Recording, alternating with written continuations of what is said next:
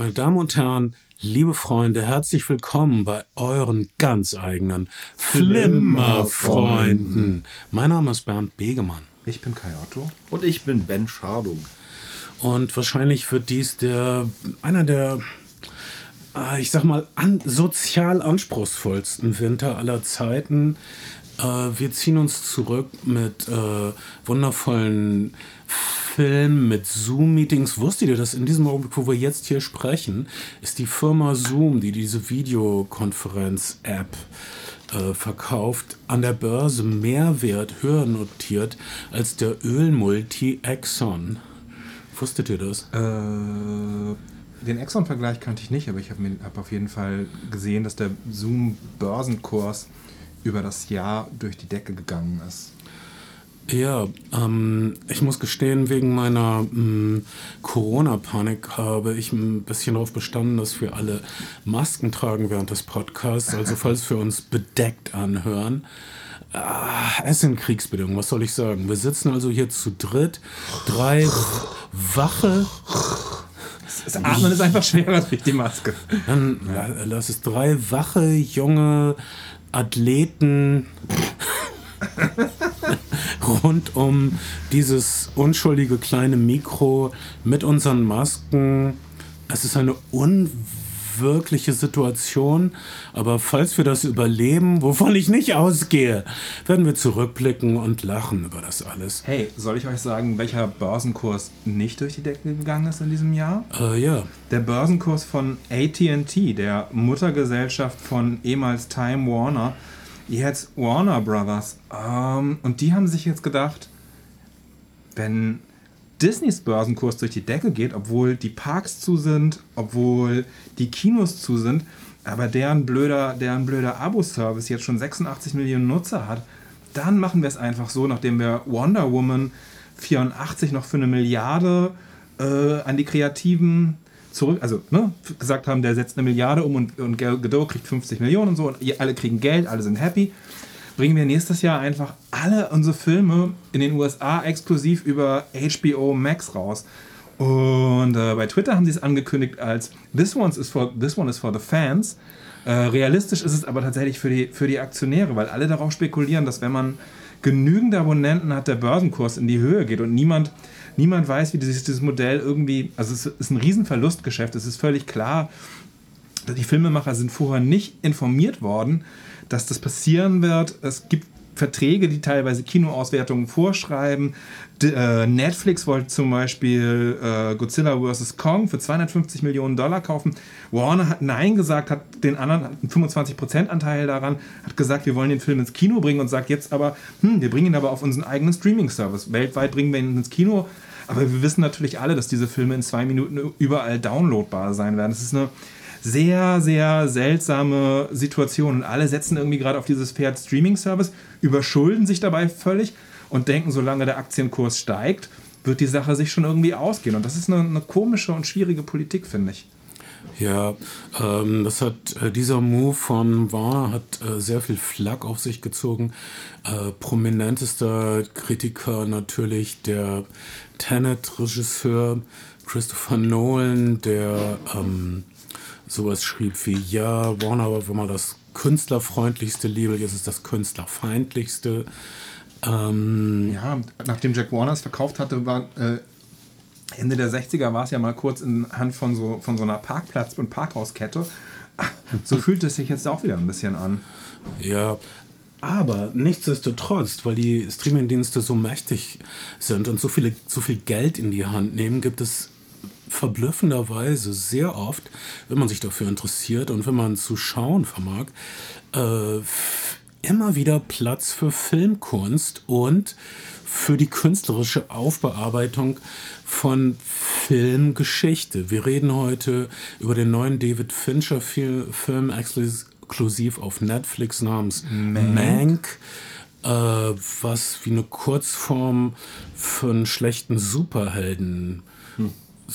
Gelten könnte. Halb Mensch, halb Zebra, Mank. Nein, das haut nicht richtig hin mit der letzten nee. Du hast, na. Es gibt wenig, wenig Film, äh, wenig Tiere, die mit äh, NK beginnen. Äh, Oder, oder enden. Äh, jedenfalls ist Mank die Kurzform für Mankiewicz, den Nachname von Herbert Mankiewicz, den Drehbuchautor von Citizen Kane und äh, David Finchers Einem der Drehbuchautoren, das ist das Thema. der, ja, oder es ist nur einer der Drehbuchautoren von Citizen Kane. Äh, äh,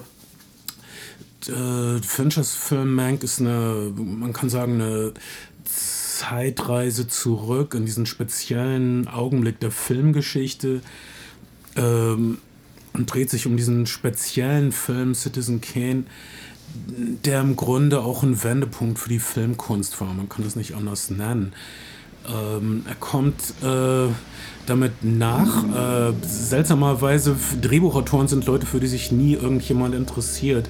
Und das ist jetzt schon der zweite hochprofilierte Film über einen Drehbuchautor. Kurz vorher, letztes Jahr, hatten wir einen Film namens Trumbo von dem Komödienregisseur Jay Oh, Roach stimmt, stimmt, stimmt, stimmt. mit dem Breaking Bad äh, der Hauptdarsteller in der Titelrolle als Dalton Trumbo, dem Drehbuchautor von Spartacus, der in die antikommunistischen Umtriebe des arschlochigen Senators Joseph McCarthy geraten ist. Es gibt äh, na, natürlich, Sorry, natürlich ich muss das mal kurz zumachen.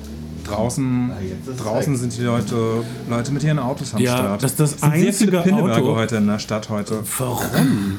Ich weiß nicht, aber Letzte Chance. Die Pinneberger haben ja so ein sicheres Gespür. Man, man sagt ja, wenn Vulkane ausbrechen, merkt man das schon fünf Stunden vorher, weil die ganzen Ratten und Tiere äh, von dem Vulkan wegstreben. Okay. Und wenn jetzt die Pinneberger in die Stadt kommen, bedeutet das, dass sie, äh, naja, nochmal ganz schnell shoppen wollen. oder aufs Schiff.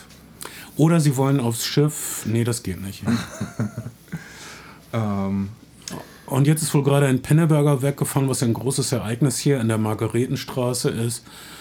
Und es ist aber das erste Auto, was hier vorbeifährt seit drei Stunden, aber es ist tierisch laut. Das war sehr laut, jetzt ist es weg. Wir sind gar nicht mehr gewöhnt Aber an laute Autos. Es ist die bleierne Zeit. Sie greift nach uns. Erfriert unsere Herzen. von den vier PKWs, die über längere Zeit hinweg vor mir gefahren sind, auf dem Weg zu Ben hierher, sind drei mit Pinneberger Kennzeichen unterwegs gewesen. Warum ist mir das so aufgefallen? Weil alle drei nicht vernünftig Auto fahren konnten. Entschuldigung, Klischee bestätigt. Ich spüre die Empörung in deiner Stimme. Was ich immer verrückt fand, ist, dass die, äh, ich sag mal, jungen sportlichen Autofahrer aus den Dörfern äh, sich so mit ihren Autos beschäftigen und dann komplett asozial Auto fahren.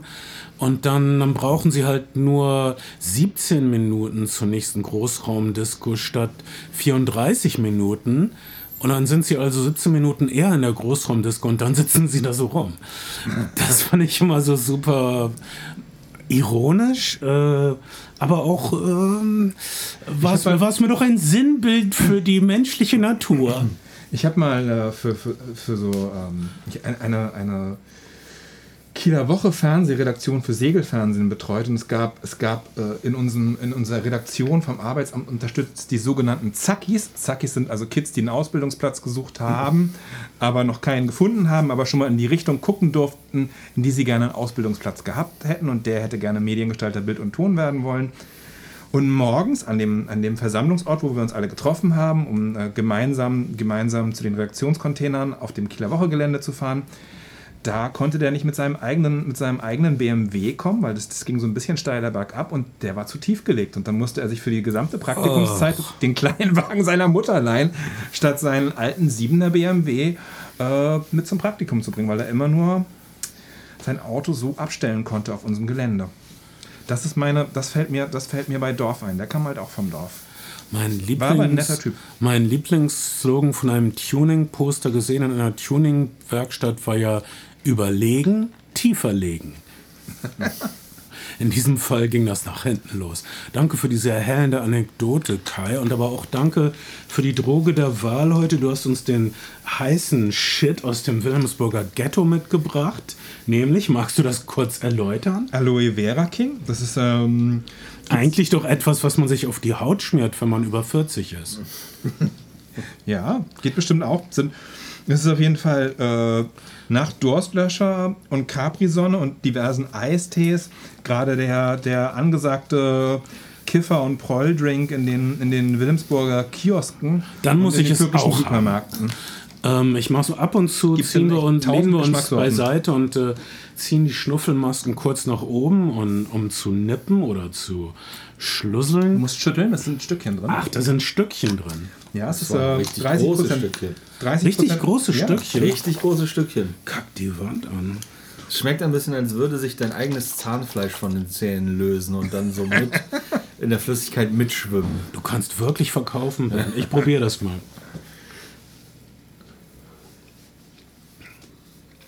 Mhm. Hm. Wisst ihr, was ich glaube, was das ist? Na, Nämlich kein Aloe Vera, die Stückchen, die da rumschwimmen, sondern Kürbis. Melone ist da drin. Ja? die Melone ist da drin. Vielleicht auch äh, Blauwaldschwärmer. Oft nehmen die Kürbis, die zum Beispiel ein ganz, äh, bei vielen Orangensaften, die angeblich Fruchtstückchen haben, ist das im Grunde Kürbis. Da kann ich euch noch was viel Besseres erzählen. Bei vielen Fruchtsäften, die Fruchtfleisch enthalten, ist überhaupt kein Fruchtfleisch drin, sondern einfach Zellulose aus Papierfabriken. Das weiß ich, weil nämlich mein Vater in einer Papierfabrik gearbeitet hat. Oh. Und die haben die ganzen Getränkehersteller beliefert und es ist halt das gleiche, es ist ja einfach nur Zellstoff, der, ähm, Oh. der dann quasi mit in den Saft reingelegt wird und der saugt sich dann voll mit dem Geschmack und das ist dann Fruchtfleisch. Also, der kleine Mann wird immer nur verarscht. Hier, hier sind laut äh, Inhaltsangabe 8% Aloe Vera Gel drin. Filme über Gel, Drehbuchautoren bäh. auf jeden Fall, aber äh, äh, Barton Fink von den Coen-Brüdern ist natürlich ein, ein bekannter Film über, über Schreibblockade. Ja, wo sich ja zum, über dieser Drehbuchautor von den Combras ist natürlich eine pathetische, unsympathische, leicht nervige, tragische Figur. Wie üblich, mh, wenn die Coen Brothers einen sogenannten Helden vorstellen. Äh, und es ist natürlich eine, eine Quersumme aus äh, allen möglichen Vorteilen und ähm, Anekdoten, die man haben kann bezüglich Drehbuchautoren. Und mir fällt noch ein, äh, der, der, äh, auf Deutsch heißt der der Strom, an dem Woody Allen nur der Schauspieler ist, in Anführungszeichen, über, über einen Drehbuchautoren, der in der McCarthy-Ära geblacklistet ist, aber trotzdem weiter schreibt und dann eben. Genau, und, und, und sich dann, und dann Woody Allen wird dafür bezahlt, dass er die sogenannte Front ist, dass er also das Drehbuch als seines ausgibt, damit alle bezahlt werden können, aber dann wird er auf einmal selbstgefällig, stellt Forderungen, als ob er das Drehbuch selbst geschrieben hat, hat er aber nicht. Was für ein Pseudotyp. Wichtiger Film über einen Drehbuchautoren und die Verrenkung des Drehbuchautors ist natürlich äh, die Verachtung von äh, Godard. Michel Piccoli spielt da einen Drehbuchautor, der irgend, äh, ein, irgendwelche Ideale verrät und deswegen verachtet wird von wem nochmal? Brigitte Bardot? ja. Ähm, die kreativen Männer können nicht gewinnen bei Jean-Luc Godard. Die, ähm, egal was sie machen, am Ende sterben sie auf den Straßen oder werden verachtet von ihren Frauen. So sah Jean-Luc die Welt. Aber Herzlich, so sieht er sie noch. Herzlich, herzlicher 90. Geburtstag letzte Woche. Nächstes Jahr zwei neue Jean-Luc Godard-Filme. echt? Nächstes Jahr dann 92. Ähm, ja. Das ist bestimmt ein Riesenspaß. Nein, die letzten Godard-Filme, die Spaß gemacht haben, waren, naja, länger her.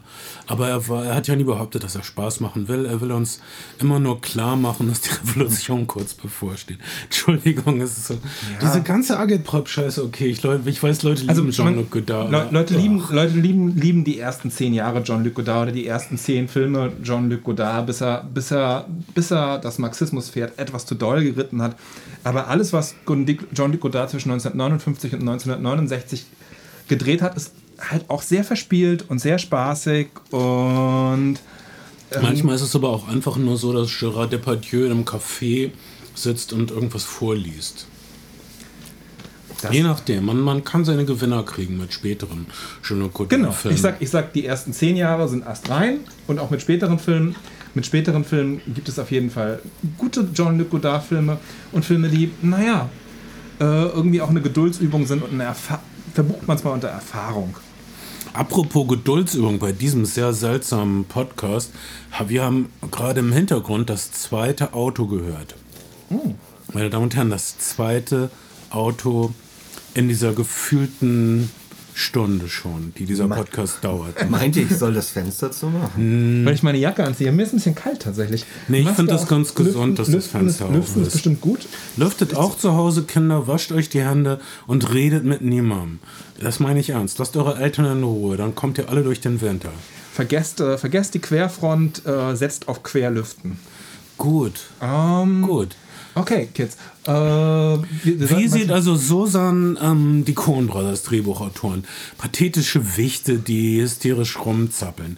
Aber wie sieht nun David Fincher, den legendären Drehbuchautor von Citizen Kane, Herbert Mankiewicz, Oder- oder mehr noch- Co-Drehbuchautor? mehr noch, mehr noch, wie sieht sein Vater, äh, Jack Fincher, den legendären Drehbuchautoren slash Co-Drehbuchautoren Hermann Mankiewicz, denn Bitte erklär. Mank ist tatsächlich äh, ein, eine, eine Zurücklassenschaft von David Finchers Vater, der selber Autor war, Drehbuchautor auch, hat nie, hat nie einen Film realisiert, aber vor allen Dingen hat er für, fürs Time Magazine und für Live geschrieben, also große Publikationen, ist selber aber ein Leben lang Filmfan gewesen, ist von seinem eigenen Vater, äh, der alkoholkrank war, verprügelt worden und relativ viel unbeaufsichtigt geblieben und hat die Zeit genutzt, um sich ins Kino zu schleichen. Das war sozusagen sein Refugium und ist deswegen sein Leben lang ein, ein, ein, ein Filmfanatiker gewesen und geblieben, was sich ja auf den jungen David auch vererbt hat. Und dieses Drehbuch basierend auf einem, weitestgehend auf einem Pauline Kael-Artikel, der mittlerweile auch widerlegt ist,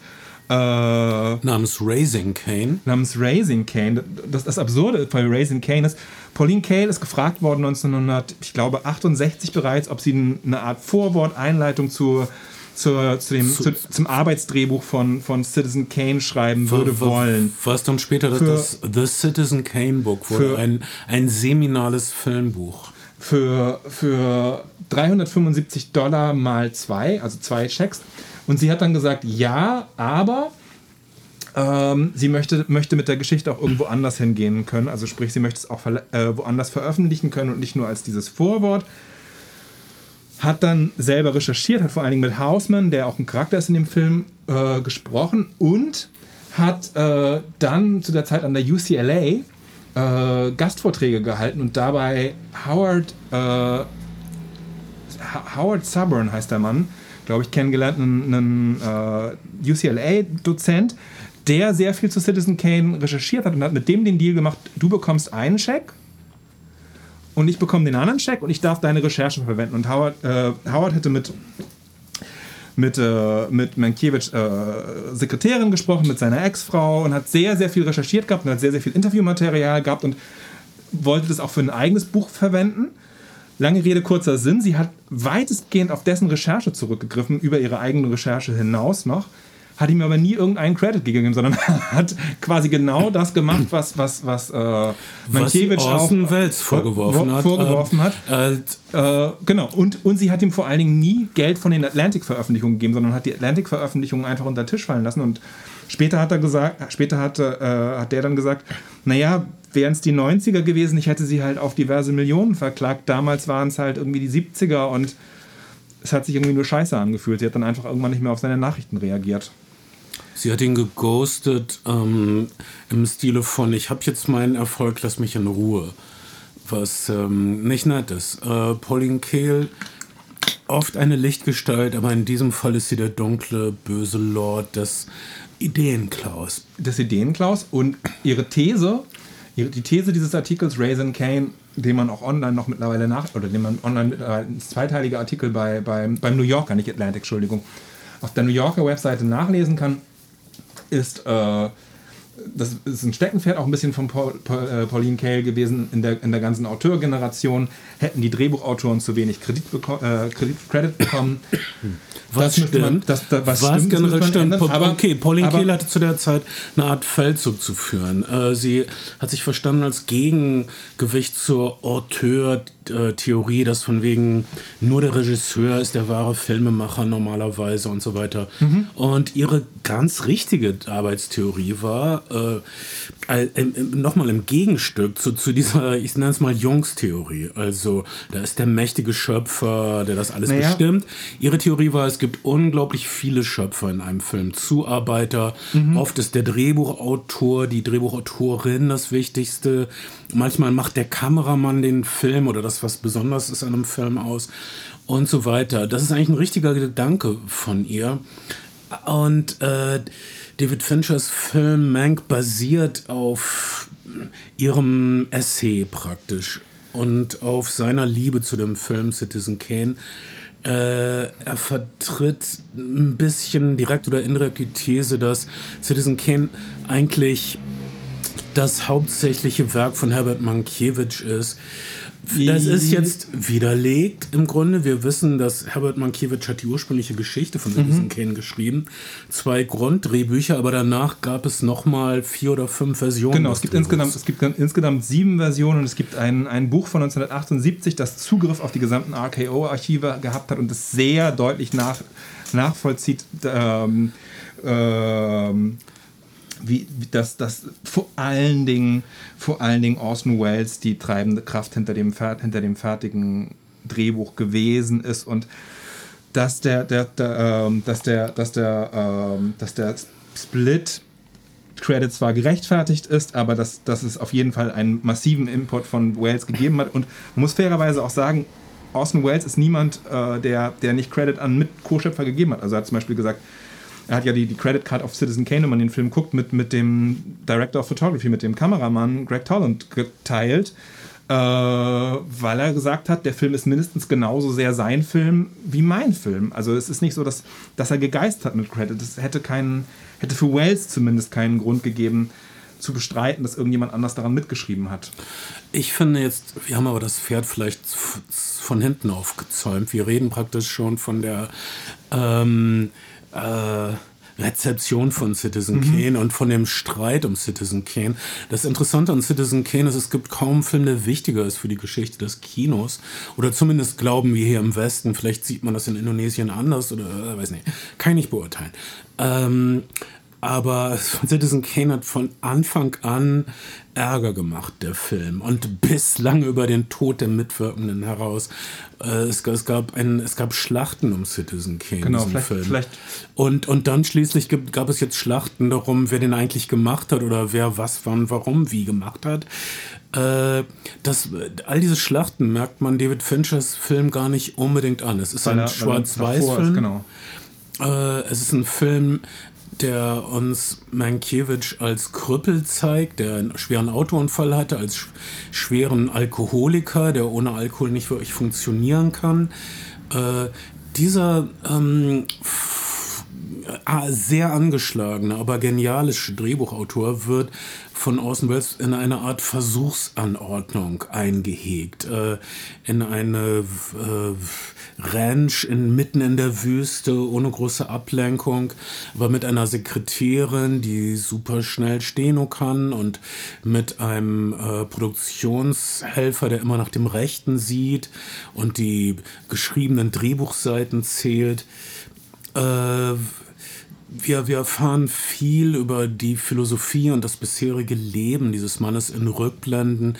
Das Drehbuch von, das Originaldrehbuch zu Citizen Kane konnte nur von Herbert Mankiewicz kommen, weil er die Beziehung hatte zum William Hurst. Subjekt dieses Films. Citizen Kane ist immer verstanden worden als Schlüsselfilm über William Hurst und seine Frau Marion Davis. Äh, mit denen äh, verband Mankiewicz eine äh, enge Beziehung. Er, er, hat ein, hat aber auch Einsicht in die, diese Welt, in diese spezielle Verquickung von arriviertem Neureichen, was William Hurst als Zeitungszar war, und amerikanischer Politik, in diesem Fall explizit republikanische, anti-immigrantische Politik, äh, die Verquickung, dieses, äh, dieses unabdingbare Machttandem bemüht sich Mank ein wenig zu, äh, durchleuchten und äh, naja, uns auch so ein bisschen mit dem Zaunfall zu winken, hey, das, wurde, das hat damals so funktioniert, dass die, ähm, äh, die reaktionäre Politik und äh, reaktionäres Entertainment und reaktionäre Presse Hand in Hand ging, um Neuerungen zu verhindern, um äh, gerechten Lohn für die Arbeiter zu verhindern. Ähm, so war das damals und ist es nicht heute auch ein wenig so? Ja, ist es.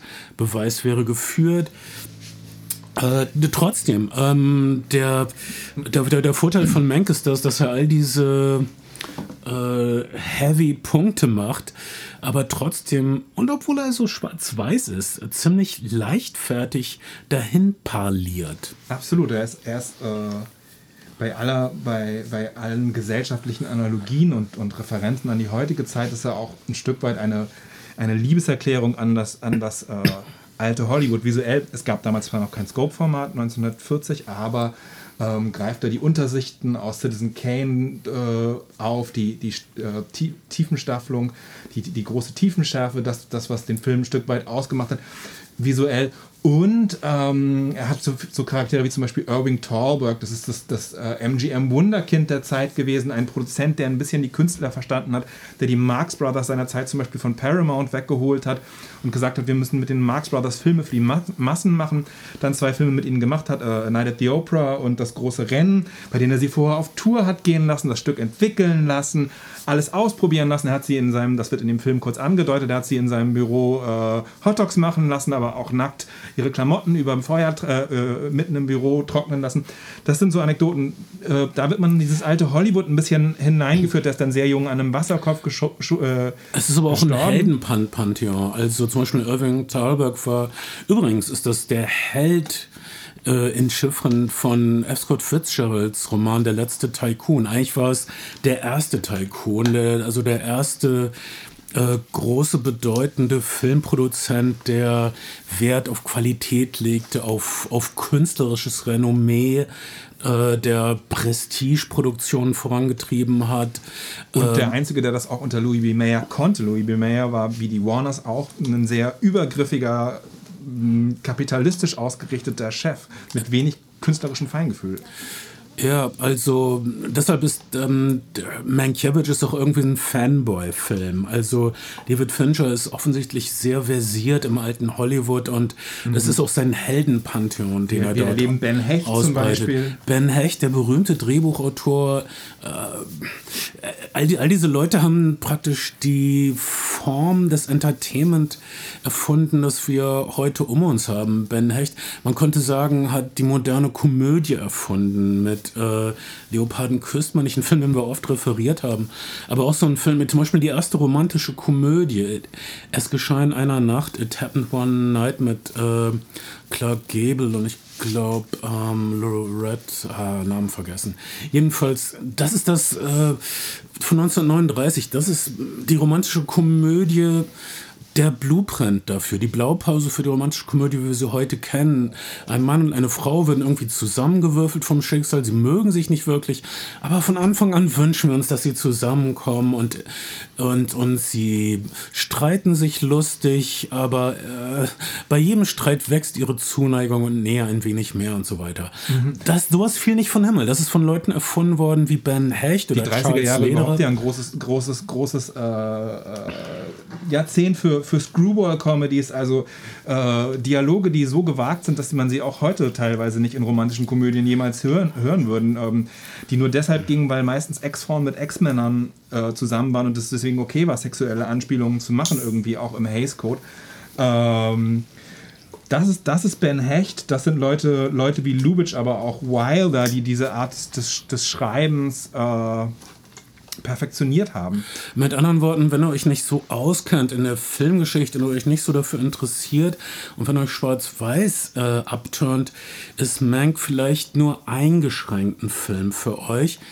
Aber ähm, trotzdem passieren schöne, wundervolle menschliche Sachen. Er ist ja nicht nur, Entschuldigung, äh, nicht nur visuell also er ist nicht nur schwarz-weiß, sondern er ist ja auch auditiv ähm, sehr eingeschränkt. Ich kann mir herzlich gut vorstellen, wie Leute zu Hause mit ihren Keimkinoanlagen versuchen den Film zu gucken und sich wundern, ähm, dass, dass ihr, ihr Dolby Surround nicht funktioniert.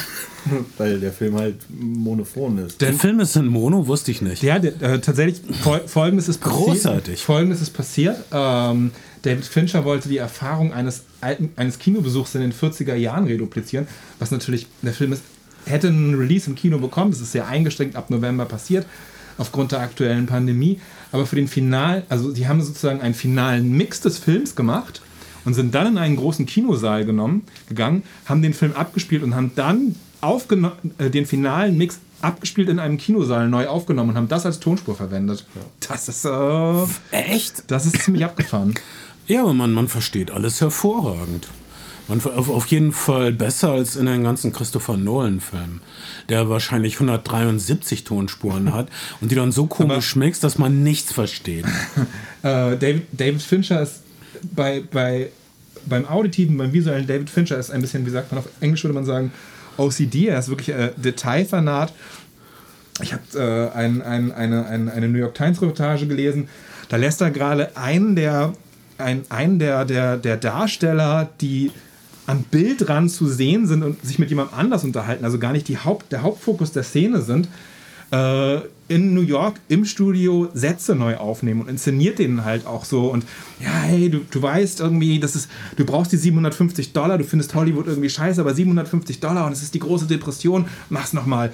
Und dann macht er also 15 oder 20 Takes und es ist wirklich irgendwo in den Hintergrund gemischt, aber David Fincher ist so besessen mit Details, dass er, die, dass er Leute ins Studio kommen lässt und ihre Dialoge, obwohl sie im Off sind oder ab, abseits des Screens nochmal noch mal neu aufnehmen lässt und sie auch, auch inszeniert. Er ist bekannt dafür, dass er jeder einzelne Shot zum Beispiel in Mank ist stabilisiert, dass er, dass er keine kleinen Ruckler in der Kamera duldet, dass er, dass er Details raus, rausnimmt. Er äh, lässt das Bild nach unten und oben immer 20% weit offen, um verschieben zu können, um rein, reinzoomen zu können er ist einfach wirklich ein, jemand, der, der keinen einzelnen äh, Pixel in diesem Film unangetastet lässt.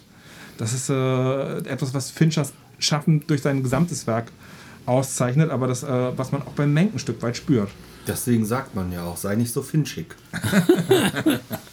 Ja. Ja. Oder, oh, lass mich doch, musst du jetzt so finchig mit mir sein?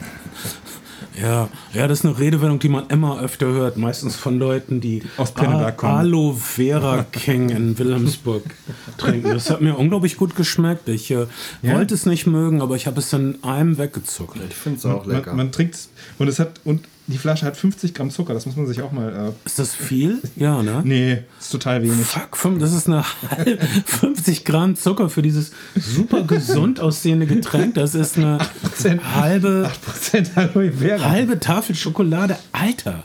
Ja, Aber guck mal, was für gute Laune wir bekommen Aber wir haben so gute Laune. Das ist unser Zuckerflash. und es, ist, und es ist World Sales Number One Brand. Was soll das denn heißen? Na, das ist sich ganz gut verkauft, glaube ich. Ich wette, das haben die sich gerade glaube auch, ausgedacht. Hätten wir nicht laut vorlesen dürfen, jetzt kriegen die richtig Probleme.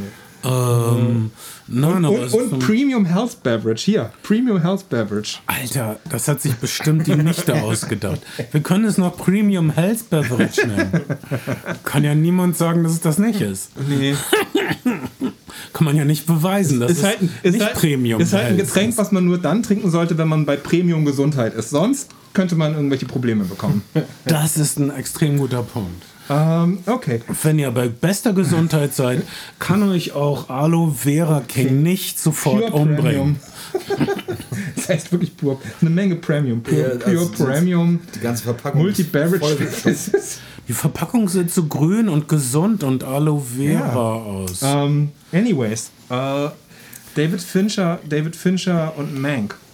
Mank sieht wundervoll aus. Äh, und ich finde ja, dass. Okay, äh, wir, wir hatten vor ein paar Wochen haben wir über Queen's Gambit, das Damen Gambit gesprochen. Oder ähm, Rocky mit Rocky als äh, Dickenssches weibliches Waisenkind mit durch Schach. Na egal. Äh, uns ist also, ich besonders habe darauf be- bestanden, dass die Dekoration und die Innenräume und so weiter schön sind, aber dass die ein bisschen sehr oberflächlich vorgeführt werden. Oh, was für ein Unterschied zu der Art, wie David Fincher Innenräume behandelt. Äh, Mank ist eigentlich ein Film über ein, ein Wrack, äh, das einen Filmklassiker schreibt, äh, der in einem, einem abgedunkelten Raum äh, liegt und durch Rückblenden erfahren wir von seinem bisherigen Leben, was ihn dorthin geführt hat, zu dieser äh, wichtigen Zusammenarbeit mit Orson Welles. Und dann betreten wir diese ganzen Räume. Wir betreten die äh, den Schauplatz der amerikanischen oberen 10.000, Naja. der High Society, wundervoll angezogene Damen, äh, livrierte Diener, äh, Karossen, die vorfahren, aber auch verrauchte Hinterzimmer-Meetings, äh, ähm, faschistoide Studioleiter, die aber sehr viel volkstümlichen Charme an den Tag legen, wenn ihr Umsatz davon abhängt.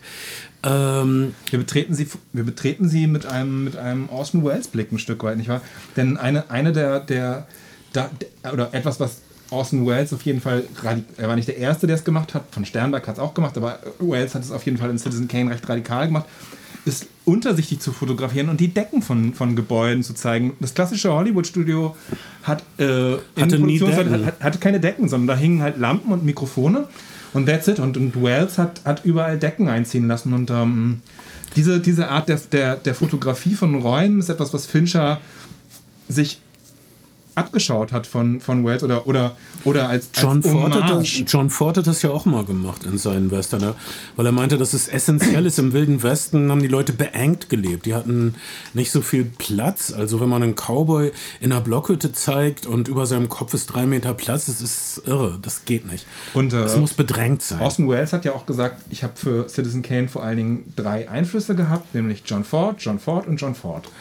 Oh, wusste ich nicht, aber äh, hey. Hatte, hatte, er hatte äh, Stagecoach, hat er sich äh, über 40 Tage hinweg jeden Abend vorführen lassen, immer mit anderen, anderen Gästen. Mal war, saß ein Kameramann neben ihm, mal, mal ein Produzent und hat, hat bei jeder Vorführung Fragen dazu gestellt, wie John Ford Sachen gemacht hat. Er hat aber natürlich, also er hat ganz offensichtlich auch das Kabinett des Dr. Caligari und solche Filme gesehen. Ähm, er hat beim deutschen Expressionismus auf jeden Fall abgeguckt, das merkt man ganz stark und er, hat, er kommt ja auch vom Theater, aber, aber ja, äh, äh, das ist auf jeden Fall, äh, John Ford ist auf jeden Fall Wales liebste Quelle. Interessant. Ähm, ich glaube, das wird unser erfolglosester Podcast bisher, weil wir hätten, glaube ich, anfangen müssen, was Citizen Kane überhaupt ist, weil ich glaube, viele Leute kennen den Film gar nicht. vielleicht reden wir kurz über Citizen Kur- Kane. Kurz oder mittellang über Citizen Äh, Kane. es ist eine amerikanische Geschichte vom Aufstieg und Fall eines äh, Zeitungsmagnaten, heute würde man sagen eines Medienzaren. Und es ist auch eine Geschichte über äh, einen Idealisten, der dann mehr ein Machtpolitiker wird. Und der scheitert an seiner Hybris. Klassische Geschichte habt ihr dauernd. Und ähnlich, ähnlich wie Mank auch, äh, ist, ist es in episodischen Rückblenden erzählt. über mehrere Jahrzehnte hinweg. Äh, wir erleben die Geschichte eines Mannes, äh, eines Waisenkindes, was adoptiert wird, was sehr einsam ist, was ein Vermögen erbt, was es in eine Zeitung steckt. Die Zeitung wird einflussreich. Äh, der Mann wird mächtig, verachtet die Macht zuerst, findet dann Gefallen an ihr äh, hat eine heimliche Geliebte, darüber scheitern seine politischen Ambitionen und dann verliebt er sich in eine Schauspielerin, die furchtbar unbegabt ist. Was Marion Davis tatsächlich nicht gewesen ist. Und das ist dann auch später eine der Streitpunkte von Citizen Kane. Der äh, die Blaupause für die Figur des Citizen Kane, der Medienzar William Randolph First, hat den Film Citizen Kane erbittert bekämpft mit allen Mitteln, äh, versucht zu ignorieren, keine Besprechung, er hat sie sich geweigert, Anzeigen für den Film, man konnte nicht wissen, wo der Film spielt, Man muss- aufzunehmen, äh, Gerichtsprozesse noch und nöcher. Im Grunde ging es auch um die Ehre seiner Liebe, der Schauspielerin Marion Davis, die tatsächlich nicht unbegabt war und die äh, übrigens in dem Film Manx wundervoll dargestellt wird von Amanda Seyfried mit einer wirklich fantastischen Mischung aus äh, von, von wegen man, man sieht, dass, dass sie irgendwie ein toughes Mädel ist und dass sie aber sehr wach ist und sehr genau registriert, was alles um sie äh, abläuft und dass sie auch äh, versteht, worin ihr Wert und ihre Anziehung auf äh, Männer besteht. Äh, ein, eine fantastische Figur, die, die gelernt hat zu, zu navigieren in dieser Welt, die, der man manchmal sogar ansieht, wenn sie, oh, jetzt stelle ich mich lieber ein bisschen dumm.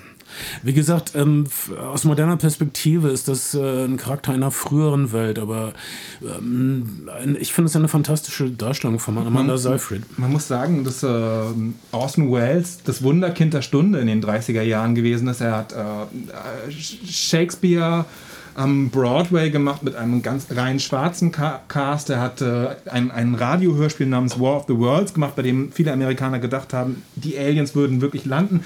Man hat gesagt, er ist damals mit einem Krankenwagen durch New York gefahren, um von einer Produktion zur nächsten relativ schnell zu kommen, vom Radio zum Theater. Und er war Anfang 20 und, und er war der heiße Scheiß. Und er hat etwas bekommen, was im Studiosystem völlig, völlig unbekannt gewesen ist bis dahin. RKO hat ihm freie Hand, carte blanche erteilt. Er durfte zwei Filme, wurde ihm versprochen ursprünglich, machen, bei denen er das Drehbuch äh, sich frei aussucht, äh, bei denen er die Regie führt, bei denen er den Schnitt und den finalen Cut hat und niemand würde ihm reinfuschen. Und ähm, sein, sein, sein, erstes, sein erster Versuch war Heart of Darkness, der dann am Budget ge gescheitert ist. Und dann hat er eben Citizen Kane mit Mankiewicz zusammen entwickelt und er hatte, während er offiziell noch gesagt hat, wir machen Testdrehs, er hat im Studio kein Drehbuch gezeigt, hatte schon angefangen zu drehen, ähm, er hat niemandem Footage gezeigt, soweit es irgendwie ging. Andere Produzenten haben versucht, Spione ans Set zu bekommen, aber es war weitestgehend unbekannt, bis zur Premiere, was dieser Film eigentlich sein würde. Und dann äh, hat tatsächlich äh, Heather Hopper, die nicht die Hearst-Skandalschreiberin äh, war, sondern das, das war Luella Parson, sich in diese Premiere rein, reingeschlichen und hat, obwohl sie nicht den Hearst-Blättern angehörte, ein, ein, ein Pamphlet geschrieben, in dem sie gesagt hat, äh, was für ein Verriss eines ehrenwerten Mannes und so. Und William Hearst ist ausgeflippt und hat gesagt, Luella Parson die nicht in der Premiere war, warum bist du nicht da gewesen? Du bist meine Gossip-Kolumnistin, warum hast du nicht meine Ehre gerettet? Und daraufhin hat Luella Parson für die Herzblätter diesen, äh, diesen, diesen Kreuzzug gegen diesen Film begonnen und der dann mit dem Boykott von äh, zwei Monate lang von RKO-Filmen und dann dem jahrelangen Boykott von, tatsächlich von den, oder mit der Nichterwähnung Citizen Kanes geendet ist. Was dazu führte, dass Citizen Kane Geld verlor, aber ähm, einen legendären, fast mythischen Status gewann. Und der Film äh, Citizen Kane, falls ihr ihn irgendwo sehen könnt und ihr interessiert euch im entferntesten für Filmgeschichte, für Filme, absolut sehenswert. Absolut. Immer noch unglaublich modern von, von der Fotografie her, von der Struktur. Äh, äh, der Film wird sehr kunstvoll verschachtelt erzählt, aber ihr seid nie desorientiert. Ihr wisst immer ungefähr, worum es geht. Er wird auch ein bisschen, er, er tut so, als, als wäre so eine Art Mystery-Thriller. Also es geht mhm. um äh, ein, äh, um die letzten Worte des sterbenden Citizen Kane. Rosebud, lange, lange, lange wurde, lange wurde gemutmaßt, es würde sich um den äh, Kitzler von Marion Davis handeln tatsächlich hat es, wohl, hat es sich wohl um ein Pferd gehandelt, auf das Miankiewicz äh, mit 14 Jahren mal gewettet hat. Ja, es ist einfach nur ein Wort, es ist egal, aber schaut euch selbst die verblüffende Auflösung in Citizen Kane an, es macht alles Sinn. Zur Auflösung hin oder her zurückbleibt ein äh, ein atemberaubendes Gefühl von den Möglichkeiten des amerikanischen Lebens, einer amerikanischen Biografie, die so nur in den USA möglich war. Ich meine, nimm, nimm, nimm heute so, so eine Gestalt wie Elon Musk könnte nicht gedeihen in Europa. Das ist, äh, das geht nur in Amerika. Also jemand, der so äh, frei dreht. Ich glaube, Amerika, ich kann, ich erinnere auch, ähm ich erinnere, äh, ein, als ich, ich habe 2002 habe ich in Los Angeles gelebt und für das Goethe-Institut gearbeitet. Und ähm, mein erster Kinobesuch ist tatsächlich ein David Fincher-Film gewesen, nämlich Panic Room. Und ähm, vor mir saßen zwei Leute, die sich nicht kannten. Und sie haben einen, einen, einen Dialog angefangen. Und der eine hat gesagt, sie hat gesagt, oh, you're having a camcorder. Und, sie, und er so, yeah, I'm an actor, but, you know, uh, to get roles, bla bla bla. Hat ihr dann erklärt, dass er jetzt selber was dreht mit seiner kleinen Kamera und so. Und dann hat sie gesagt, oh, well, um, I'm, I'm working, uh, working as a waitress part-time, but I'm also a screenwriter. Und ähm, das, das war, die Leute, und dann haben die sich halt connected und vielleicht haben sie sich auch nur zum Saufen oder Vögeln oder halt gar nicht wieder getroffen. Aber was ich sagen will, ist, in Los Angeles hat auf jeden Fall zu dieser Zeit und bestimmt heute auch noch die Idee, dass alles ist möglich reagiert. Diese vom Te jeder kennt den Typen, der bei Paramount der Pförtner gewesen ist und zwei Jahre später das Studio geleitet hat. Diese, diese Aufstiegsgeschichten, die glauben Amerikaner. Und Deutsche sind da oft, glaube ich, sehr, sehr neid, neid äh, infiziert und sehr so, hm, ja, das, das, das geht nicht. Und jetzt bleibt mal, Schuster bleibt bei deinen Leisten und so. Oh, und, aber, Neid gibt es auch in den USA, aber es gibt, aber wir sind, aber die US-Amerikaner sind offensichtlich nicht so eingebettet in ihre Institutionen. Äh, diese ganze Idee äh, von, von disruptivem Erfolg, also dass man einfach mal die Taxibranche abschafft und alle Menschen zu Taxifahrern macht mit, mit einer App oder so. Ja. Nur in den USA. Wir, wir wären da nie drauf gekommen. Taxifahrer? Äh, wieso sollten wir Taxifahrer Fair, ersetzen? fairerweise muss man auch sagen, ökonomisch betrachtet gibt es in den USA natürlich auch keine echte Durchlässigkeit für jemanden, der mit geringen Möglichkeiten geboren wird. Aber die USA blicken halt gerne zu diesen einzelnen vom Tellerwäscher zum Millionär Geschichten hoch und sagen, jeder kann es schaffen, was Sie schauen aber auch Quatsch gern, ist. wie sie fallen. Also ähm, alle haben sich im Grunde ein bisschen darüber gefreut, dass Orson Welles aufs Maul bekam, weil, Orson- Orson weil er diese ganzen Vorteile, diese ganzen, er wurde so gehypt und alle wollten im Grunde sehen, dass er stürzt. Es ist im Grunde genau dasselbe passiert wie seinem Held Citizen Kane. erst nach seinem ersten Film, naja, nur, nur dass, er, dass das ein kurzer kometenhafter Aufstieg war und danach Hollywood ihn mehr oder minder missachtet hat. Er hat zwar noch Filme gedreht, also schon der zweite Film, Magnificent Ambersons, musste er aufgrund schlechter Verhandlungen seinen Final Cut direkt wieder abgeben und ist mit dem Endwerk nie richtig einverstanden gewesen. Wir werden übrigens nie, denn vielleicht ist The Magnificent Amazons genauso gut wie Citizen Kane, aber es fehlt ungefähr ein Drittel des Mhm. Films und der Film ist komplett zerstückelt, geschnitten. Es gibt, es gibt verschiedene Versuche, äh, ihn zu restaurieren. Wir, wir machen mal kurz drei weitere Orson Welles Filmempfehlungen vielleicht. Äh, meine erste wäre dann tatsächlich gleich von 1958 Touch of Evil. Der Film, der mit einer fantastischen langen Plansequenz beginnt, unter der ein sehr stark, starkes Stück von Henry Mancini li- liegt. Es ist ein junges Paar, das, eine, das an die mexikanische Grenze heranführt und man hört ein Ticken. Das Ticken ist eine Bombe im Kofferraum des Autos und das wird in einer langen, fast, ich glaube, zehnminütigen Einstellung erzählt. Eine der bekanntesten Sequenzen der Filmgeschichte, vielleicht auch eines der bekanntesten Henry Mancini-Stücke. Die Musik von Henry Mancini beginnt mit einem Ticken und dieses Ticken wird dann zu dem Rhythmus eines, äh, eines, eines äh, Latin, äh, Latin-Stück, eines, eines lateinamerikanischen Musikstück.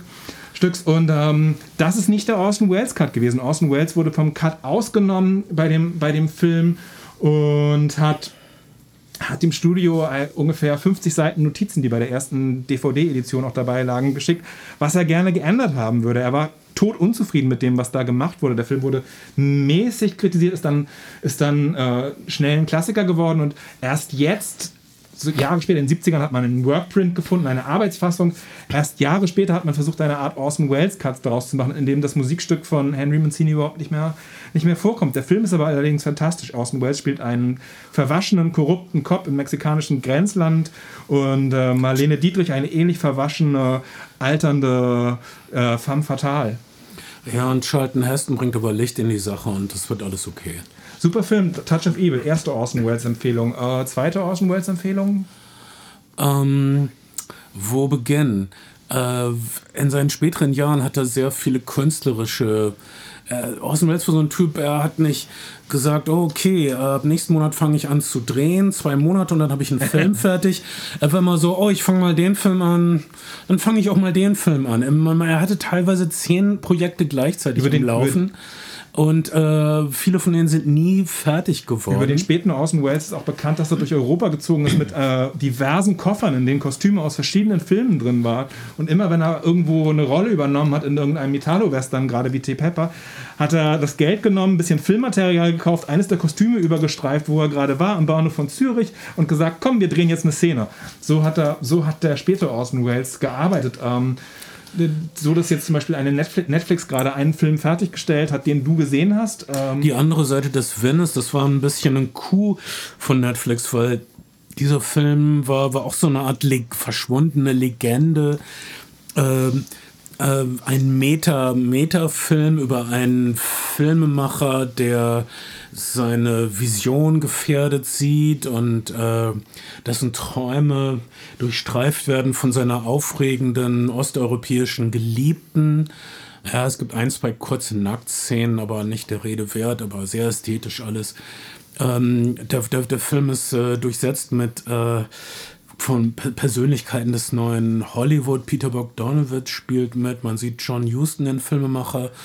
Ähm, ja, es gibt, äh, es ist ein interessantes Artefakt aus dieser Zeit, wenn man sich für diese spezielle, wichtige Zeit des amerikanischen Kinos, späte 60er, frühe 70er, ähm, interessiert. Äh, die andere Seite des Windes ist ein Kommentar dazu und gleichzeitig ein Erkennen, dass man eigentlich nicht wirklich mehr von, von dieser Welt ist. Man, man kann das sehen, wenn man Außenwelt ist, aber man kann nicht wirklich mehr dazugehören. Peter Bogdanovich, großer Orson Welles Fanboy und hat auch ein Orson Welles Interviewbuch veröffentlicht und ist dann direkt eingespannt worden. Und äh, John Huston hat den, hat den Oscar für Orson Welles abgeholt und gesagt, hey Hollywood, warum gibt ihr im Ehren-Oscar aber kein Geld, Filme zu drehen? Ähm, Dritter, dritter Orson Welles-Film, ich kann mich nicht entscheiden zwischen The Stranger, was ein toller Film ist von 46, in dem ein Nazi in einer amerikanischen Kleinstaat auftaucht. Der erste Film, der Material aus den deutschen Konzentrationslagern schon 1946 einbaut. Ich würde sagen, 47, The Lady from Shanghai, ein Film noir mit Rita Hayworth, seiner Ex-Frau. Ähm, sehr verschachtelt, krude Narration, die sich nicht so in zwei Sätzen wiedergeben lässt.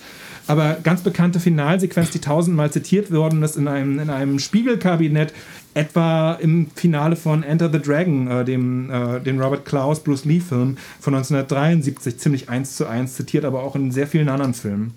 Ja, ich Toller Film. Ja, absolut ein Film Noir-Klassiker. Ich würde noch eine letzte Empfehlung ist wahrscheinlich seine Kafka-Verfilmung Der Prozess mit Anthony mit Perkins. Anthony Perkins ein kurzweiliges Kafkaeskes Erlebnis mit einem Anthony Perkins, der dauernd empört und verstört ist und sich dauernd beschwert und genau weiß, dass seine Beschwerden zu nichts führen. Wir wissen, wo es endet. Äh, nein, wissen wir nicht, denn Welles endet das Ganze mit einer Atomexplosion. Das ist wahrscheinlich irgendein antinukleares Statement, das ich nicht verstehe. Trotzdem, äh, sehr kurzweiliger Kafka-Verfilmung. Und sein Steckenpferd sind eigentlich Shakespeare-Verfilmungen. Es gibt eine ganze Reihe von Shakespeare-Verfilmungen. Dann haben wir fünf, dann machen wir es rund. Äh, Falstaff aus den 60ern in Spanien gedreht ist vielleicht die interessanteste insofern, als dass er einen Shakespeare-Nebencharakter nimmt, den er schon in seinem Theaterstück Fünf Kings, neun Shakespeare-Stücke in einem zusammengepackt gehabt hat und, äh, und dessen Geschichte erzählt. Das ist ein sehr interessanter Film mit großen Schlachten und von Orson Welles selber als sein liebster Film angesehen. Fünf Orson Welles-Empfehlungen von uns über Citizen Kane hinaus. Punkt. Ja. Um. Und äh, nun sind wir wieder im Lotterbett von Hermann Mankiewicz. Er müht sich ab. Äh, seine Sekretärin ist Lily Collins, Phil Collins Tochter.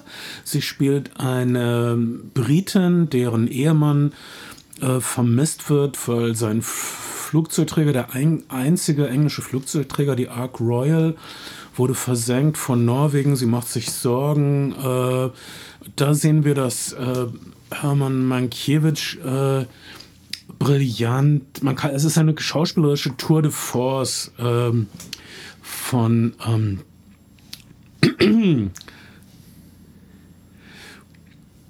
äh, von, von, der, von Entschuldigung, eine Schauspieler, du, wolltest, du wolltest. Ich, ich, ich habe einen völligen Lapsus. Wie, wie heißt der englische Schauspieler, der. Gary, Gary Oldman. Gary Oldman. Achso, Entschuldigung. Ich, ich wusste den Nachnamen nicht. Ich dachte, heißt der Harry Oldman? Nein, Gary Oldman. Gary Oldman, Klar. 62 Jahre alt. Die Mankiewicz-Figur ist zu der Zeit eigentlich 43. Aber früh vergreist. Insofern früh ist vergreist es okay. am Alkoholismus, ja. Und äh, Mankiewicz ist ein Typ, der sah schon immer alt aus, aber zu diesem Zeitpunkt sah er schon echt alt aus. Also Gary Oldman ist okay. Ich dachte, äh, ich dachte nämlich Andrew Oldham, Oldham, was der irgendwie der Rolling Stones Manager war, glaube ich. Ah, ich bringe das alles durcheinander. Was soll ich sagen? Wir sitzen in unseren Masken, wir sind high von unserem Aloe Vera King. Ich bringe komische Briten durcheinander. So ist das manchmal. Der zweite, der zweite Film, den, den du. Äh den du vorgeschlagen hast. Das ist ganz interessant, weil er, weil er, weil er sich um den Film quasi, der im Jahr danach erschienen ist, dreht und aber jemanden nimmt, als Protagonisten, der ein bisschen das Gegenteil von Citizen Kane äh, oder von, von Orson Welles ist. Ich, äh, wenn ich das kurz ausführen darf oder auch mittellang ausführen darf. Bitte. Äh, okay, als 1895 der Film erfunden wurde, nein, also als 1895 tatsächlich der Film als Dreifach-Erfindung äh, Erfindung die Brüder Skladanowski in Berlin, die Brüder Lumière in Paris und Edison womöglich, wenn nicht geklaut, in Amerika. Ähm, konnte man, konnte man davon ausgehen, dass Jahrtausende Menschheitsgeschichte nicht notwendigerweise darauf vorbereitet haben, dass Menschen verstehen, was auf der Leinwand passiert. Ein Bild A folgt äh, ein Bild B, folgt ein Bild A, es folgt ein Bild C und Menschen fügen das zusammen. Es gibt so ein paar, äh, wie sagt man, äh, wahrnehmungspsychologische Sachen, die dabei extrem helfen. Also Leute gehen immer von Kausalität aus. Ich sehe ein Bild A, jemand zieht einen Revolver, schießt in Bild B, bricht jemand zusammen am Boden. Ich gehe davon aus, die Person hat die andere Person erschossen. Ich, ich stelle also ständig Hypothesen darüber an oder fülle die Leerstellen zwischen den zwischen den Bildern. Das ist die eine Sache. Das andere ist, dass Menschen immer nach Kohärenz suchen und in allem eine Art von Intentionalität sehen. Es gibt so eine, ähm, es gibt so Versuche aus den 80er Jahren zum Beispiel, wo man ein Dreieck und einen Kreis in einem, auf einem Bildschirm hat laufen lassen, völlig random, völlig willkürlich. Und Leute je nach Bewegung gesagt haben, das Dreieck jagt den Kreis oder der Kreis jagt das Dreieck. Leute suchen, das sind so Sachen, die dem entgegenkommen. Und manche sagen auch, Filme wäre sehr nah am Traum. Mein Punkt ist, und ich komme auch gleich zum Punkt. Echt? Äh, okay. Äh, echt. Ähm, dass ich, dass ich in den, in den ähm, 10er Jahren schon so eine Art Regelgrammatik oder ein Regelwerk rausgebildet hat, die sogenannten Hollywood-Regeln. Hollywood hat immer versucht, ein illusionistisches Kino zu schaffen, das einen unsichtbaren Schnitt hat, das nicht darauf hinweist, auf seine technischen Parameter, sondern in die Geschichte hineinzieht. Es gibt auch konkurrierende Ideen. Eisenstein hat sowas gesagt wie äh, Kollisionsmontage, These, Antithese, Synthese. Das ist so der Dialektik entlehnt. Also äh, Bild A, Leute, äh, Leute, Leute, äh, reiche Leute stopfen sich den Bauch voll. Bild B, ähm, ich sehe Maden, die sich am lebendigen Leib eines Pferdes ernähren. Das dritte Bild, ne, These, Antithese, Synthese, entsteht im Bild des Kopf des Zuschauers. Der Adel frisst, frisst sich durch das äh, Volksfleisch wie, wie die Maden am lebendigen Pferd oder so. Das ist Einstein. Wie dem auch sei, diese Regeln sind, ne, so waren so äh, Schuss gegen Schuss, Achse, man darf nicht über zwei Einstellungskonten, waren sehr etabliert. Und das hat sehr schnell dazu geführt, dass Hollywood eine Art von Studiosystem, was dem Fließband, äh, an dem der Ford T gefertigt wurde, nicht ganz un unähnlich ist, geschaffen hat, in dem es verschiedene Departments gab. Es gab Leute, die haben das Drehbuch geschrieben, es gab Leute, die haben den Film inszeniert und es gibt, gibt Leute, die haben den Film montiert. Und äh, es mussten kompatible Teile sein und Leute mussten diese Grammatik verstehen. Und ähm, dann kommen wir wieder zurück zur Auteurtheorie. Ähm, die Franzosen sind in den 50er Jahren, also insbesondere Bassin, und in Amerika dann Andrew Sars, sind dazu übergegangen und haben gesagt, wenn, wenn alles darauf ausgelegt ist, so unpersönlich und unindividuell wie möglich zu sein, dann sind doch, sind doch Künstler, deren Handschrift durch, diese, durch dieses Werk, durch diese, durch diese Maschine durchstand, das sind doch Auteure, das sind doch, das sind doch Leute, die eine Handschrift haben, die das alles überlebt. Das, das ist die, der Ursprung der Auteurtheorie auf eine Art und Weise. Und, äh, und Orson Welles ist eben einer der, der Leute, der von zum Beispiel Andrew Sars, dem einen der, der Protagonisten der Auteurtheorie, ne, die Idee, dass der Regisseur für den Film verantwortlich ist, ähm, am meisten, am meisten äh, geschätzt worden ist und der, der äh, Orson Welles auch zum Beispiel gegen den Pauline Kael-Artikel verteidigt hat. Und ein, jemand, den äh, Andrew Stars überhaupt nicht geschätzt hat, ist Michael Curtis gewesen.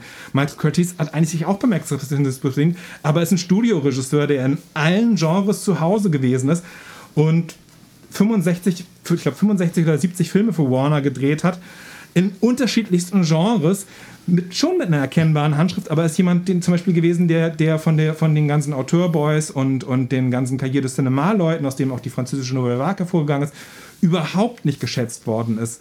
Ähm, quasi wirklich auf eine Art und Weise das Gegenteil von, von Orson Welles. Es ist ein, ein, Teamplayer im Studio auf eine Art und Weise gewesen. Und davon erzählt ein bisschen der Film Curtis, den du rausgefischt hast bei Netflix. Ja, ist ein interessanter Film. Äh, muss man sagen, dass äh, Michael Curtis war ein Ungar und dieser Film Curtis, den ihr gratis bei Netflix streamen könnt, äh, ist ein ungarischer Film. Im Grunde ist es eine, das heutige Ungarn verhandelt über diese kulturelle Nationalikone. Ein wichtiger Künstler für äh, Ungarn, schätze ich. Und pickt sich eine ganz kurze äh, Zeit in Michael Curtis Leben heraus, nämlich die Zeit, in der er den Film, den ihr wahrscheinlich alle kennt, Casablanca gedreht hat. Mhm. Äh, Michael Curtis hat zwei Filme gedreht, die wahrscheinlich alle geguckt haben, und zwar Casablanca und ähm, den farbigen Robin Hood Den, den, genau. mit, mit Errol Flynn. den Technicolor Robin Hood, bei, der, bei dem er, weil er so ein effizienter Regisseur äh, gewesen ist und die Action-Szenen Jack Warner nicht begeistert haben, quasi in Mitte der Produktion erst eingesprungen ist. Ja. Ähm, äh, da ist immer eine, also Michael Curtis, äh, äh, es ist niemand, der ähm, groß, äh, oh, ich muss jetzt irgendwas, ich muss der Sache meinen künstlerischen Stempel aufdrücken. Michael Curtis ist jemand, der immer wollte, dass, die, das merkt man in all seinen Filmen, dass, dass sich das Ganze nach vorne bewegt. Äh, sorgt immer dafür, dass die Handlungen vorangetrieben werden, dass man weiß, was die Charaktere fühlen. Hat eine sehr klare, definierte Bildsprache, sehr fließende, fluide Kamerabewegung. Ist ein, ist ein fantastischer Filmemacher und Handwerker und äh, es gab in den, in den 90ern und frühen Nullerjahren so eine, so eine Art Wiederentdeckung und Leute wie Steven Spielberg haben gesagt, Michael Curtis ist das große vergessene Genie, Genie Hollywood. Er ist, er, ist, er, ist, er ist sozusagen die Ausgeburt des Classical Styles in Hollywood. Ja, also Spielberg und George Lucas haben, das war für sie das große Vorbild bei der, in, den Indiana Jones Filmen. Wir wollen einfach so aufregende, spaßige Filme machen, wie Michael Curtis sie gemacht hat. Wieso werden die nicht mehr gemacht? Wieso kriegen wir nur diese kaputten Anti-Helden Hollywood Anfang der 70er? Ähm, wir wollen einfach dieses, wir wollen uns frei durch den Raum bewegen und Spaß haben und einen Held haben, der die unglaublichsten Herausforderungen annimmt und besiegt. Äh, ja, in dem Film Curtis kommt allerdings rüber, dass Michael Curtis ein ziemliches Arschloch war auch und all die Privilegien des Regieberufes gerne in Anspruch genommen hat. In dem Film Curtis äh, wird die Casting Couch sozusagen verherrlicht. Es gibt Dialoge über die Casting Couch.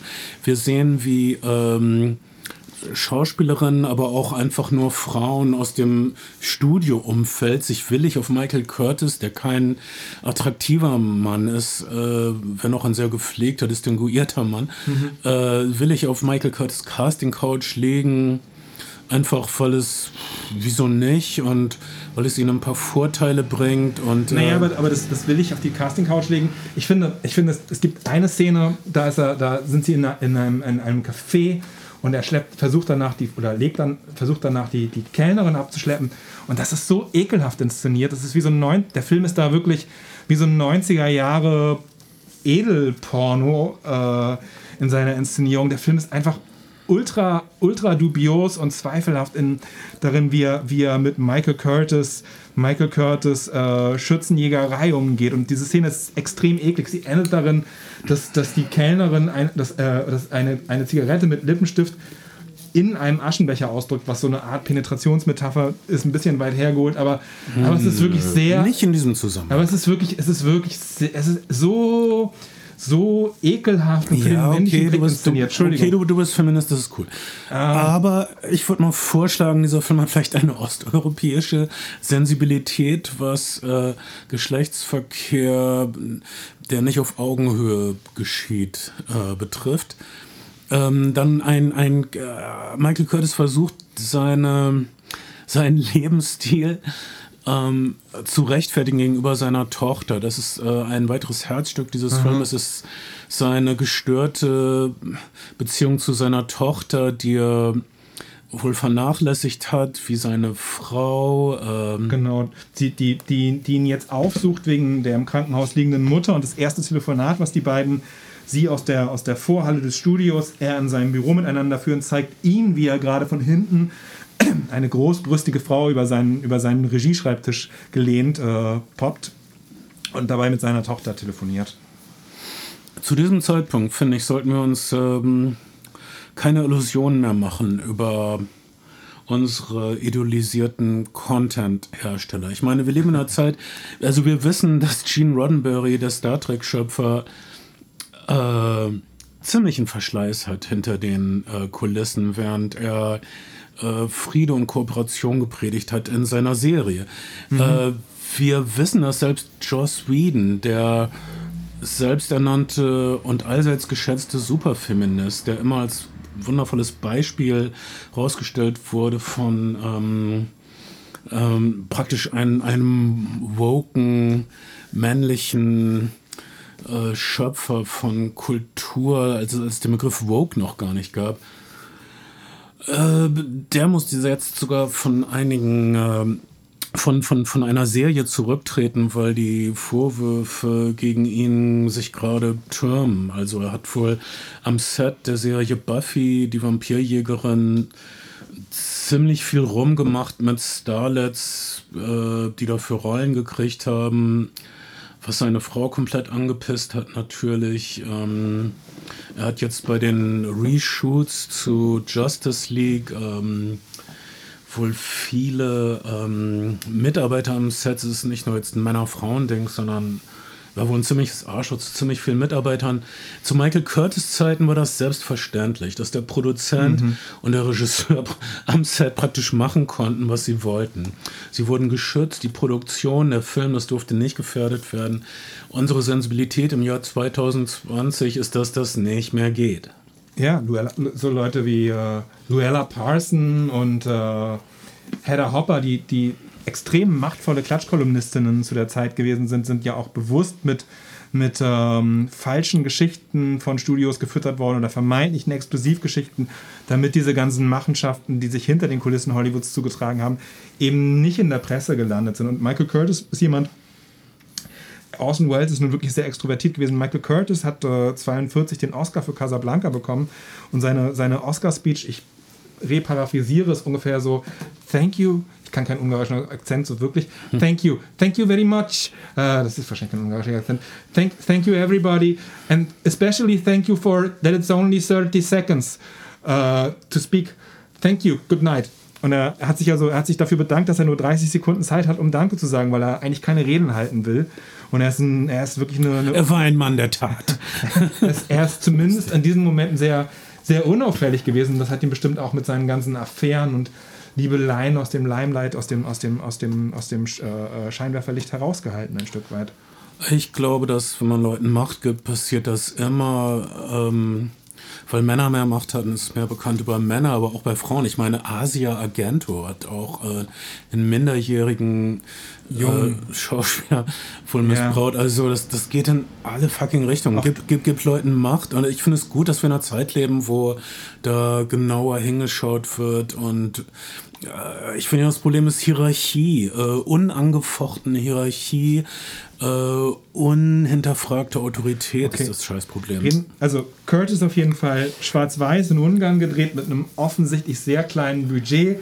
Man hat, so scheint es mir oft, alle Leute, die irgendwie ein bisschen Englisch sprechen konnten und eine Schauspielausbildung hatten, zusammengekehrt und hat nicht geschaut, was die Qualität der Darsteller betrifft. Es ist wirklich sehr, es sind sehr hölzerne Dialoge, es ist teilweise sehr hölzern, hölzern gespielt und es ist vor allen Dingen, vor allen Dingen sind es nur Dialoge.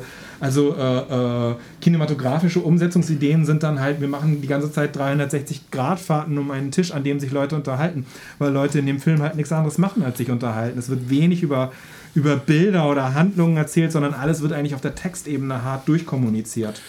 Ähm, trotzdem ist einem zwischendurch ist einem nicht so klar manchmal, wieso muss ich das jetzt, wieso ist das jetzt wichtig oder so. Also wie gesagt, die ähm, es gibt halt diese beiden Plotpunkte. Also wird der Film Casablanca überhaupt fertig? Wird wird er überhaupt gut? Ähm, es gibt ähm, diese ganzen Anekdoten äh, bei der Entstehung von Casablanca, wie gefährdet diese Produktion war, wie umstritten die Produktion war mhm. wie, wie, wie unwahrscheinlich ist, dass es dieser klassische, wundervolle Film ist, den wir alle immer noch schauen können und lieben. Es ist mhm. ein wundervoller Film, Casablanca. also ich will sagen, dass ich habe mich persönlich daran gewöhnt, dass zweifelhafte Menschen manchmal wundervolle Werke schaffen. Ich äh, komme damit klar für meinen Teil, aber ich kann verstehen, dass Leute da mh, mm, also aufgebracht sind wegen. Und dann, aber. Der Film, ja, der, der, der, Film meandert halt auch so ein bisschen vor sich hin. Es gibt äh, am Ende, am Ende fliegt der amerikanische Zensor, der die ganze Zeit am Set ist, deswegen ein bisschen raus, weil er einen sehr also handlungsmäßig sehr unmotivierten Vergewaltigungsversuch an der äh, Tochter äh, von Michael Curtis verübt, bei der Michael Curtis ihm dann eine reinhaut, weil vergewaltigt wird halt nicht, so geht man nicht mit Frauen um. Ähm, Man setzt sie unter Druck, sodass sie es freiwillig tun. Genau. Das ist der Gentleman-Weg. das ist so. Äh, ja. Und, und ähm, es, geht, es geht ein Stück weit darum, okay, Michael Curtis hat noch eine Schwester in Ungarn und Familie. Soll er die Familie, soll er die Familie rausholen? Übrigens auch eine Parallele zu Mankiewicz, der ja tatsächlich ähm, Geld dafür gezahlt hat, 100 Leute aus Europa zu retten, also wirklich ein ganzes Dorf, das wird in dem Film ja auch thematisiert. Äh, Michael Curtis hat es nicht geschafft, seine, seine Schwester aus den, aus den deutschen Öfen zu retten und alle seine, oder beziehungsweise die hat, die hat Auschwitz überlebt, der Rest seiner Familie ist äh, in, in, in deutschen Öfen umgekommen. Ja, ähm, trotzdem ich von Curtis äh, Curtis, weiß ich nicht, ich weiß nicht, sehenswert. Es, es gibt manchmal wunderschöne, er hat manchmal die Queen's Gambit Krankheit, dass äh, wenn da mal ein schöner Set ist, fährt die Kamera ähm, schwelgerisch an diesem Set vorbei und erzählt uns nichts. Seezai ja. sagt, ist das nicht ein schöner Set? Schaut mal, diese Leute sind in diesem Raum.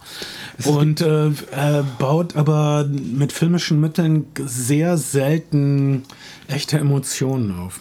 Ich fand es wirklich ein, eine ewige, ewige Aneinanderreihung von Palaver mit fragwürdigen kreativen Entscheidungen und dieses die ganze Zeit ins Gegenlicht leuchten, so ein bisschen auch dann den, den Stil von, von Casablanca und, und, und den 40er Jahren äh, aufnehmen, auch sehr unmotiviert. Und es sieht halt, es sieht halt irgendwie alles aus wie für drei Marken, drei Marken Ungarn gedreht und leider schafft es auch irgendwie, da kann man sagen, okay, das kann man ja dann auch irgendwie brechtianisch verstehen, aber aber, aber, Kann man nicht, wenn man Lars, nicht Lars von Trier ist. Ähm, aber, aber, also der Film, der Film ist einfach ein, finde ich, ein, ziemlicher Fehlgriff in, in, seiner hölzernen Inszenierung, in den, im schlechten Spiel, in den schlechten Dialogen und Frechheit.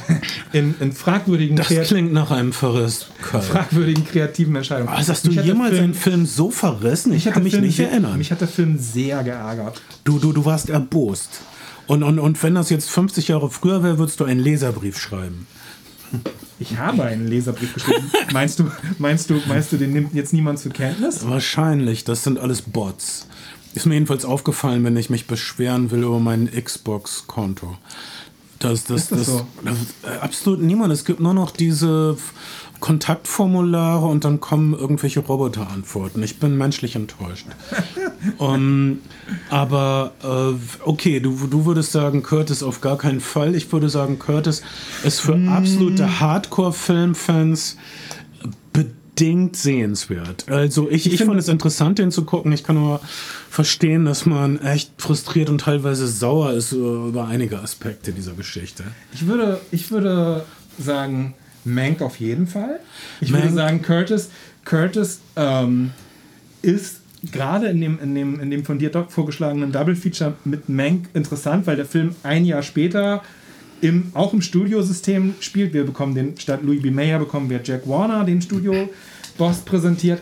Ähm, da gibt es sozusagen ganz interessante, interessante Parallelen und wenn man dann noch parallel dazu äh, oder äh, im, im, gleichen Atemzug tatsächlich Citizen Kane und Casablanca guckt, dass es bestimmt Gewinn bringt.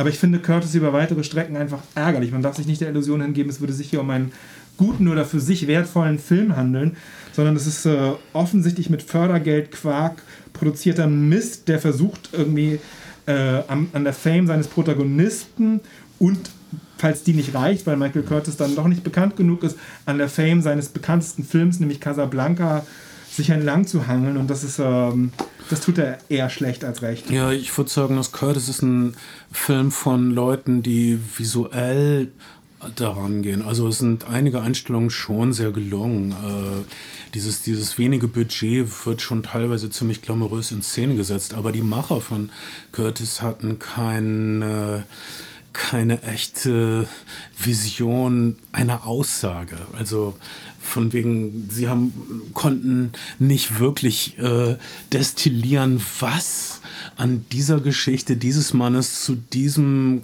kurzen Zeitraum von sechs Monaten oder so äh, interessant für uns jetzt ist. Und die Anekdoten sind wirken wirklich die, sehr wahllos und planlos aneinandergereiht. Und, und die, die äh, Tochter, die der Vater nie anerkannt hat, Geschichte läuft auch so wirklich völlig unmotiviert en passant nebenher. Die bekommt halt auch überhaupt kein Profil.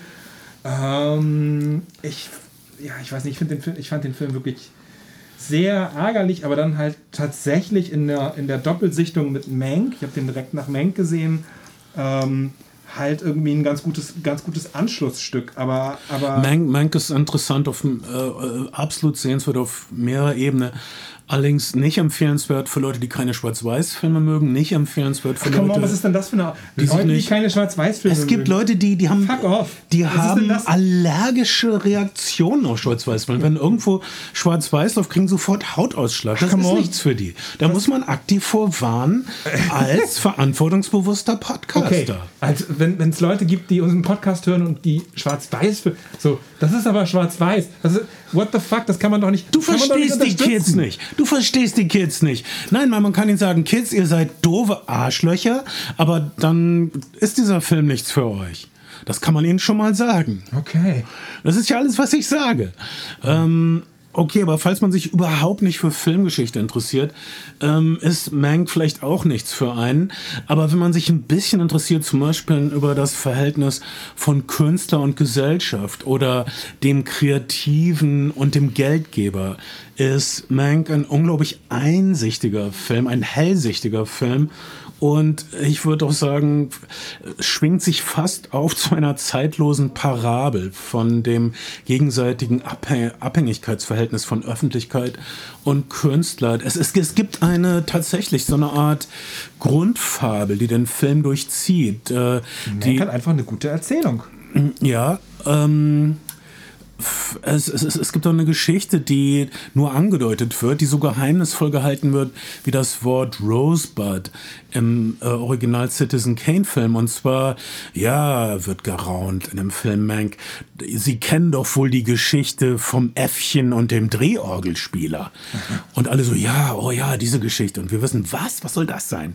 Am Ende wird diese Geschichte ähm, erläutert und erzählt und es ist uns als Zuschauer, die jetzt zwei Stunden diesen Film geschaut haben, klar, dass der Hauptdarsteller Mank eigentlich dieses Äffchen ist.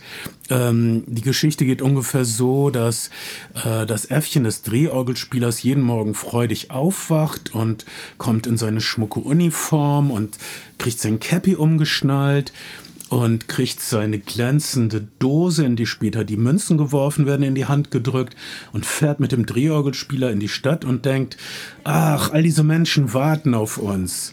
Diese Drehorgel existiert nur wegen mir. Der Drehorgelspieler ist mein Diener.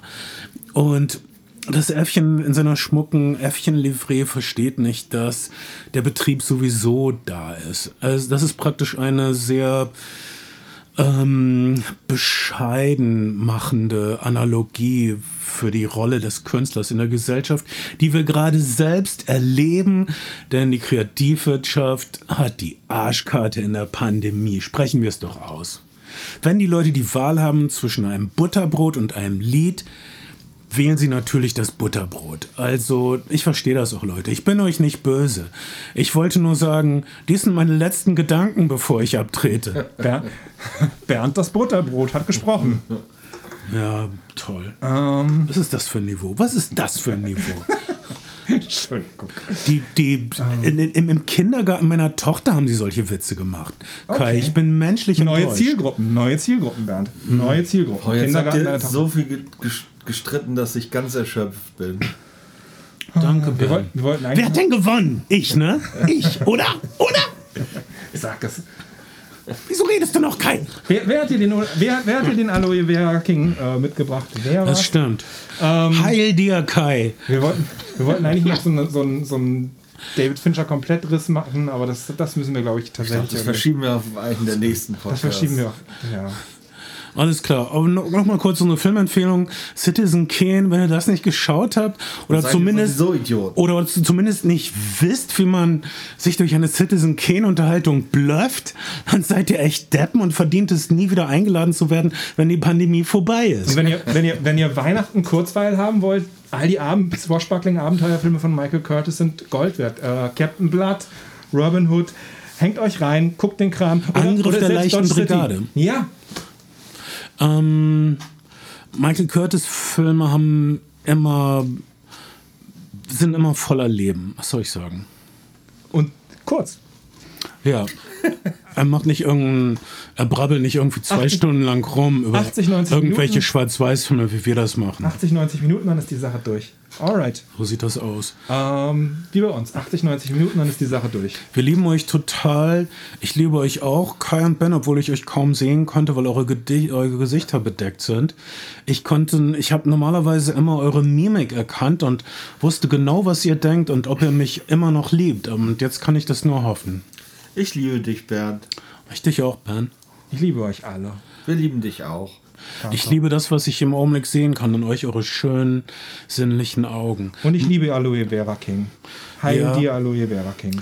Alter, 50 Gramm Zucker? 50 Gramm Zucker. 210 Kilokalorien. Äh, wo ist Julia Klöckner, wenn man sie braucht? Wo ist die Ampel? Verdie verbiete das. Ähm, aber sag uns, wann du es verbietest, dass wir noch rechtzeitig Vorräte bunkern können. Das ist die Mentalität in diesem Winter 2020. Mein Name ist Bernd Begemann. Ich bin Kayato. Und ich bin Schade. Passt gut auf euch auf. Ich hoffe, wir sehen euch alle auf der anderen Seite. Bis bald. Ciao.